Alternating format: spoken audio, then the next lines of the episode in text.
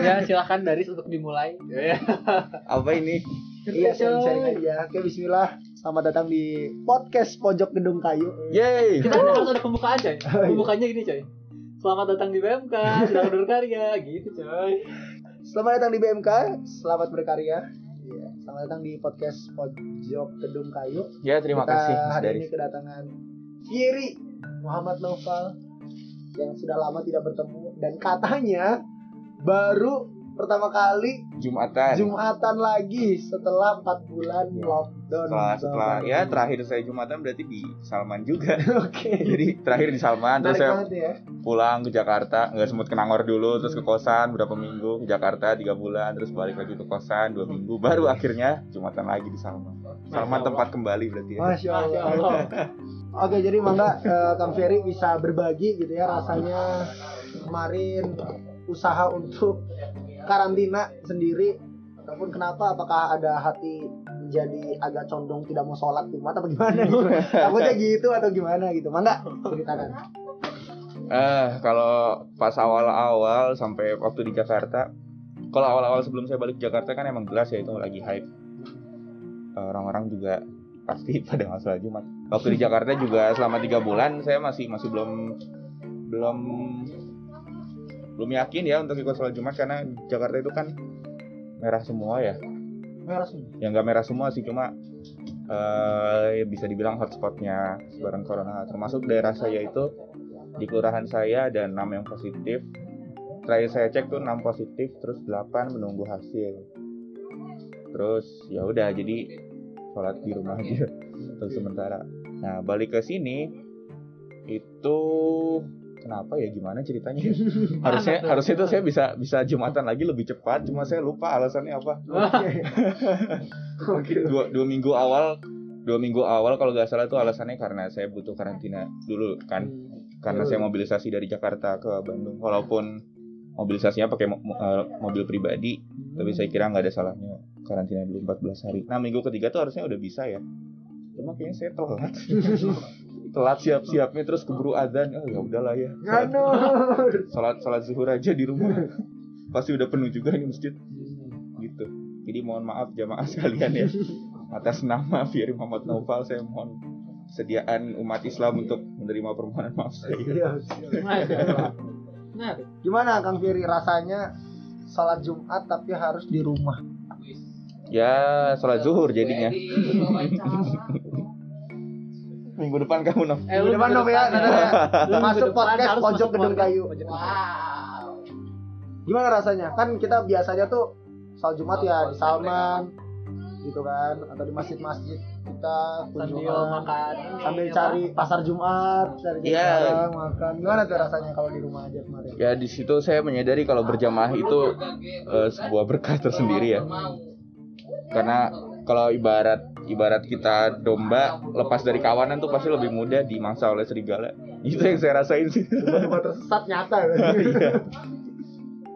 Domba-domba tersesat lepas dari kawanan. Kalau kalau remain with the flock, apa dengan kawanannya kan masih lebih susah diserang sama serigala. Terus terus udah hampir empat bulan di rumah aja tuh bisa produktif apa gimana nih? Produktif banget, saya bisa nyelesain G T A San Andreas sampai seratus persen. Masya Allah, seratus persen. seratus persen. Ini jadi, seratus persen. seratus persen. Jadi kalau teman-teman tahu ya, nyelesain storyline-nya G T A San Andreas itu cuma lima puluh sembilan persen. Jadi perlu nyelesain side mission, side mission, terus lomba-lomba balap dan lain-lain. Uh, jadi valet, jadi apalah segala macem. Itu baru bisa seratus persen dan saya akhirnya menyelesaikan. Pertama kali dalam hidup saya akibat P S B B. Ya tapi bukan bukan itu ya indikator produktifnya. Produktif atau enggak? Dibilang dibilang produktif enggak, dibilang enggak juga enggak ya. Antara antara kedua itulah. Di rentang itu kan sempat sempat kuliah online juga ya kemarin pas semester lalu. Terus termasuk ujian juga online. Jadi pengalaman unik juga tersendiri. Jadi kita diawasin tapi online gitu. Kita lagi ujian di Zoom. Kamera nyala. Iya di laptop pakai webcam hmm. gitu kan diawasin, harus kamera ada, ngeliat ke L J K L J K. Iya ada ada persyaratannya, ada oh, S O P-nya. Iya. Uh, itu tuh harus uh, setengah badan masuk, terus kertas lembar jawaban juga masuk, terus masih ada uh, jarak space di kiri kanan, jadi kelihatan kelihatan semua gitu, terawasi dan nggak boleh di mute. Terus waktu saya ujian, bapak saya buka YouTube.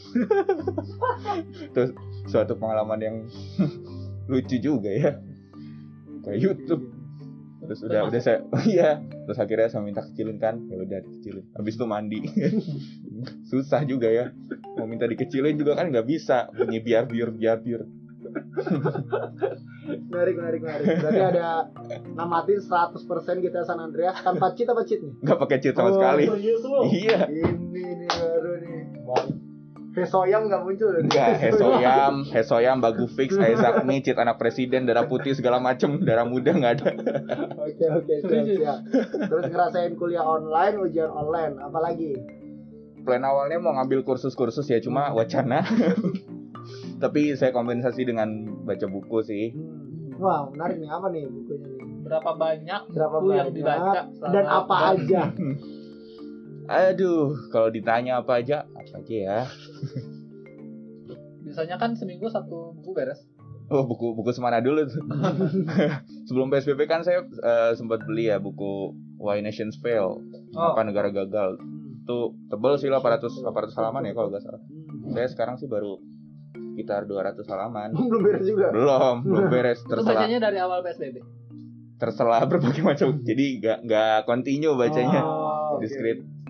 Di sela-sela itu saya nemu juga ternyata di laptop saya ada satu folder. Hmm. Itu isinya buku-buku Masyumi. Buku-bukunya Muhammad Natsir, buku-bukunya Hamka. Udah saya baca beberapa. Kemarin ada Ura Tunggang Pancasila yang dari Hamka. Terus ada buku Revolusi Agama karangan Hamka juga. Itu udah habis mati ya? Belum. Urat okay. Urat Tunggang Pancasila udah, Revolusi Agama belum. Apalagi ya? Bentar, saya ngapain aja sih P S B B?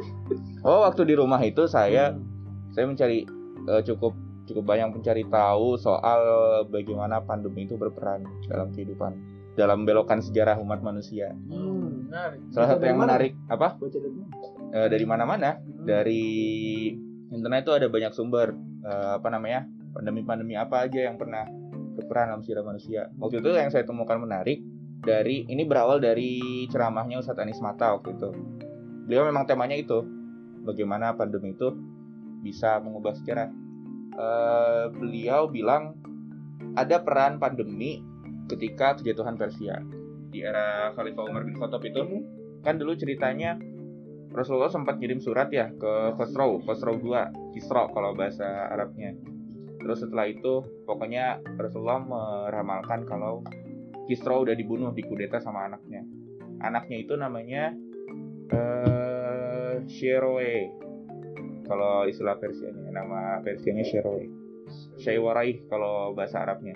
Nah, si anaknya ini waktu menjabat itu enggak nyampe setahun, cuma delapan bulan kalau enggak salah ya. Cuma berapa bulan lah. Dia meninggalnya karena wabah, ternyata wabah kayak Black Death, wabah apa itu? Bubonic Plague, wabah pes, wabah pes, wabah pes itu yang merupakan lanjutan dari wabah Justinian yang tahun lima ratus lima puluhan sempat memporak-porandakan Romawi. Berarti banyak dong korbannya? Banyak, catatannya itu setengah populasi Mesopotamia meninggal gara-gara wabah pes. Itu pas bersamaan dengan keruntuhan Persia. Hmm, karena se- sepeninggal Kisra itu. Kisra yang maharajanya syahnya Persia yang di masa dia itu lumayan jadi superpower waktu sezaman sama Rasulullah, telah diganti, muncul wabah, setengah populasi Mesopotamia wafat gara-gara wabah. Terus ditambah juga belum ada pengganti yang sekuat Kisra, jadi sentralisasi politiknya itu jadi turun banget lah. Mulai ada penguasa-penguasa lokal yang apa namanya yang uh, mengambil kesempatan, gak taat sama pusat. Dan di pusat juga perang saudara sepeninggal Kisra. Ada dua trah, dua trah keturunan Persia yang itu saling berebut kekuasaan berkali-kali sampai akhirnya di masa Yazdegerd ketiga kalau nggak salah ya, Yazdijir akhirnya kalah di perang apa yang dipimpin Abu Ubaidah. Perang Qadisiyah. Perang Qadisiyah, betul, Perang Qadisiyah. enam ratus tiga puluh dua Hijriah eh enam ratus tiga puluh dua Masehi kalau nggak salah. Lupa ini. Jadi perang Wano, coy, sorry, jadi sorry. kita kita cuma ngelihat, wah oh, keren banget ya peradaban Islam bisa meruntuhkan Kaisaran Persia. Ternyata nggak sesimpel itu. Waktu itu memang sudah sudah sangat lemah posisinya. Dan akhirnya uh, umat Islam punya momentum sejarah yang pas, kira bisa meruntuhkan Kaisaran Persia. Tuh, dan ada banyak lagi contoh-contoh yang saya baca ya, termasuk soal Black Death atau wabah hitam. Itu kan itu pas tahun berapa tuh? seribu tiga ratus tiga puluhan atau seribu tiga ratus empat puluh di Eropa. Yang sampai sekarang korbannya masih tertinggi ya dari seluruh wabah yang pernah mm-hmm. terjadi. Yang pernah tercatat dalam sejarah itu yang paling tinggi, sekitar sepertiga sampai setengah populasi Eropa waktu itu meninggal gara-gara Eropa. Sepertiga hampir hampir setengah. Mm-hmm. Perubahannya apa? Feodalisme jadi bubar. Kenapa bubar? Karena waktu itu kan sistemnya feodalisme, raja itu bagi-bagi tanah ke bangsawan ya, yang jadi tuan tanah. Tuan tanah ini nanti di tanah kekuasaannya, tanah perdikannya itu ada orang-orang yang jadi budaknya, yang harus uh, ngerjain, ya pokoknya harus kerja di situ. Dan si tuan tanahnya ini megang segala macam kekuasaan ya, dia jadi hakim, dia jadi polisi juga. Lah, gitu. Di di tanah kekuasaannya itu ya full kekuasaan ada di dia lah. Nah, ketika Black Death pada meninggal, ini makin sedikit si ininya, si budak-budaknya. Akhirnya mereka jadi punya, karena mereka ada kelangkaan kan, ada scarcity di sumber daya manusia berupa budak, mereka jadi punya bargaining position. Mereka oh. mereka mulai bisa menuntut hak-hak mereka kepada tuan tanah. Soalnya kalau misalnya nggak dipenuhin hak-haknya, mereka kabur aja gitu. Mereka kabur ke tuan tanah yang bisa memenuhi hak-haknya. Karena waktu itu terjadinya kayak gitu di Eropa Barat ya terutama. Pada rebutan jadinya tuan-tuan tanah. Bukan budak. Iya, karena budak-budaknya udah sedikit kan. Udah, kamu kerja di saya aja. Bolehlah hak-hak kamu saya lindungi. Terus tuan tanah yang di sana juga jadi ini kan. Jadi ya udah deh saya lindungin hak kamu tapi tetap kerja di sini ya. Kurang lebih kayak gitu bahasa kasarnya. Sampai bahkan di Inggris itu empat puluh tahun setelahnya seribu tiga ratus delapan puluhan sampai ada pemberontakan Peasants Revolt. Dan itu mereka sampai bisa menguasai kota London walaupun akhirnya pemimpin pemberontakannya si Wat Tyler dieksekusi mati. Tapi itu jadi jadi jadi poin penting dari keruntuhan feodalisme bertahun-tahun selanjutnya. Itu dibahas di buku Why Nations Fail. Oh, si Why Nations Fail. Iya, karena mulai dari situ, dari tahu dari sebelum Black Death kurang lebih sama uh, Eropa Barat sama Eropa Timur, kemajuan ekonominya tuh segitu-segitu aja. Nah, kedepannya ketika ada perbedaan di Black Death, di Eropa Timur nggak nggak terjadi kayak gitu ya, justru perubahannya tuan tanah itu malah jadi makin otoriter, makin ekstraktif sama budak-budaknya. Selama berabad-abad ke depan berkembang, justru Eropa Barat makin maju karena ada pengakuan hak-hak individu. Terus orang-orang tuh lebih giat bekerja karena mereka dijaminkan hak-haknya dan gak otoriter, gak gak buat memenuhi kebutuhan tuan tanahnya doang. Gitu. Jadi ternyata wabah itu bisa mengubah sejarah karena dia bisa mendisrupsi suatu sistem yang udah mapan sekalipun. Kalau prediksi nih, prediksi nih. Prediksi ya barangkali kan belajar juga kan. Nyari apa nih, apa nih? Yang, yang sekarang kan kita lagi ada wabah. Mm-hmm. Ini juga nggak nyari-nyari juga nggak tentang prediksi kalau misalnya setelah ini tuh bakal ada perubahan apa yang terjadi di dunia? Hmm, Trump jadi presiden. Trump nggak jadi presiden okay. lagi gitu ya. Oke, okay, menarik, menarik. Salah satu prediksinya. Kalau prediksi ke depan sih saya nggak terlalu banyak nyari ya kemarin. Cuma ada satu poin yang saya terima dari webinar yang saya ikutin tuh dari Pak Yudi Latif. Beliau mantan ketua B P I P. Wabah COVID ini dia bisa e, berhasil menelanjangi kebobrokan negara-negara.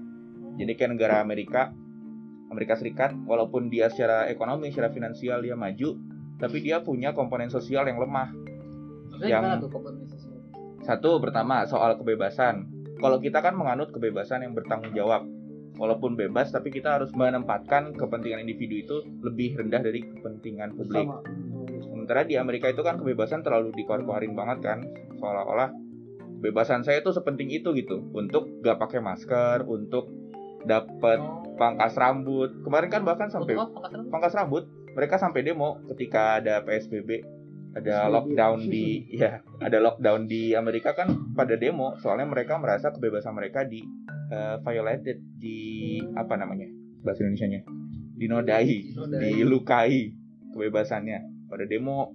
Terus Uh, contoh kedua ya ketika kemarin Black Lives Matter, gara-gara George Floyd oh, iya, meninggal, iya, terus iya, iya, iya. akhirnya demo besar-besaran kan soal isu rasisme, kesetaraan ras dan lain-lain.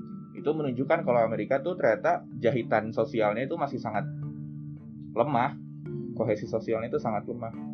Kalau di tanah itu kan kohesi menggambarkan bagaimana oh, butiran-butiran tanah tuh saling berikatan satu sama lain. Ya, jadi bener. ketika ya makanya ketika ketika tanah itu terisi air, kohesinya berkurang, jadi dia mudah longsor kalau ada gangguan sedikit. Kurang lebih kayak gitu kata Yudi Latif. Kohesi sosial tuh ya kayak gitu. Kalau kohesinya rendah, ada guncangan sedikit aja dia bisa runtuh. Dan itu yang terjadi di Amerika uh, sekarang. Beruntunglah Indonesia aman. Beruntunglah Indonesia punya jahitan sosial yang sangat kuat, walaupun kita lintas kultur, lintas agama, lintas budaya, lintas suku, kita konsep bangsa kita ya kita ada untuk tujuan bersama dengan, dari latar belakang bersama yaitu dari pahitnya penjajahan. Gitu sih. Menarik ya, menarik. Mm-mm, menarik. Jadi gak gak perlu malu-malu banget lah jadi orang Indonesia. Masya Allah. Harus harus bangga. Harus bangga.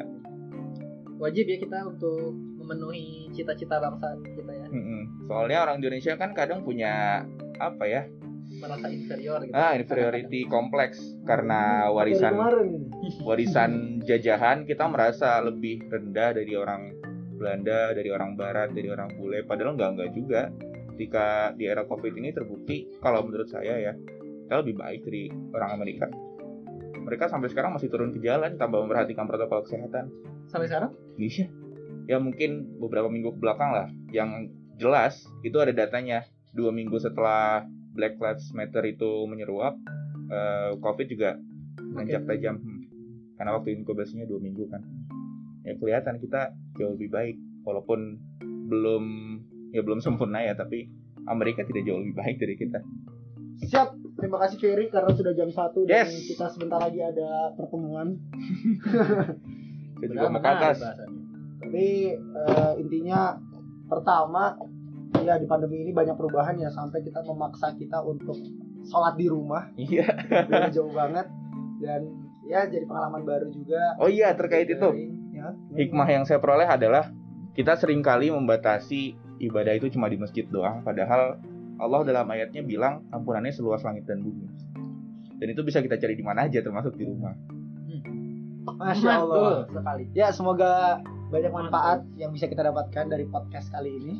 Amin. Siap, terima kasih Ferry. Wassalamualaikum warahmatullahi wabarakatuh. Waalaikumsalam warahmatullahi wabarakatuh. Oh enggak, bisa cari makan dan lain-lain.